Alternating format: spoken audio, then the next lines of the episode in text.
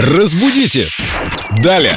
Виктория Полякова с нами, культуролог. Сегодня Вика объявила войну словам-паразитам. Привет, Вика. Привет, ребят. Да, сегодня мы расскажем, как можно минимизировать слова-паразиты в вашей речи, заменяя их другими.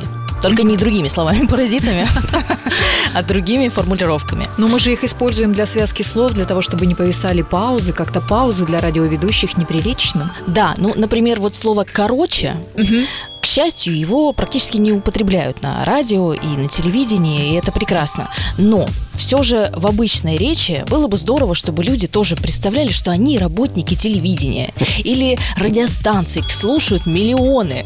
К ним прислушиваются. Конечно. И, может быть, они образец для подражания. Это как минимизировать? У тебя есть секрет? Просто заменить. Заменить. Например, ну, во-первых, нужно фиксировать просто, когда вы употребляете эти слова, потому что иногда люди говорят, они даже не замечают, что они используют такое чудовищное количество слов-паразитов. Может быть, попросить кого-то из близких посодействовать, когда я буду произносить то или иное слово. Ну, короче там или что-то в этом роде. Останавливайте меня, обращайте мое внимание на это. У меня ребенок совет. записывает штраф 10 рублей, если я сказала какое-то словцо, которое не воробей. Вот, это прекрасно. А еще можно записать себя на диктофон, а потом послушать, сколько там слов паразитов. О, О, да, это прекрасная терапия. Вот, например, слово «короче» можно заменить формулировкой таким образом или следовательно. То есть, если вы хотите именно перестроить свой мозг, не только избавиться от этих слов-паразитов, но и обогатить свою речь, вы можете использовать просто другие синонимичные выражения. Вот, я же говорила, самый лучший подарок – это словарь синонимов.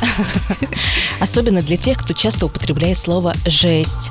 Подожди, как же без слова «жесть»? Это невозможно. Но ведь можно заменить его каким-то другим словом. Например, невероятно или удивительно. Ну, смотря какой окрас. Потому как я встречала это слово и когда говорили о чем-то плохом, и о чем-то хорошем. Поэтому в зависимости от контекста его опять-таки можно заменить синонимами. Ну, для этого надо для начала обзавестись словарем, который упоминала Лена, словарь синонимов, обзавестись каждому нашему слушателю. Совершенно верно. Я с тобой полностью согласна. А это стоит денег. Проще сказать «жесть». Это бесплатно. Проще послушать рубрику «Разбудите далее». Здесь ответы, наверное, на все вопросы. Их можно задать в группе Эльду Радио ВКонтакте. Вопросы Виктории Поляковой. И, кстати, там же хранится архив уже вышедших в эфир программ. Заходите, слушайте. Все для вас. Разбудите! Далее!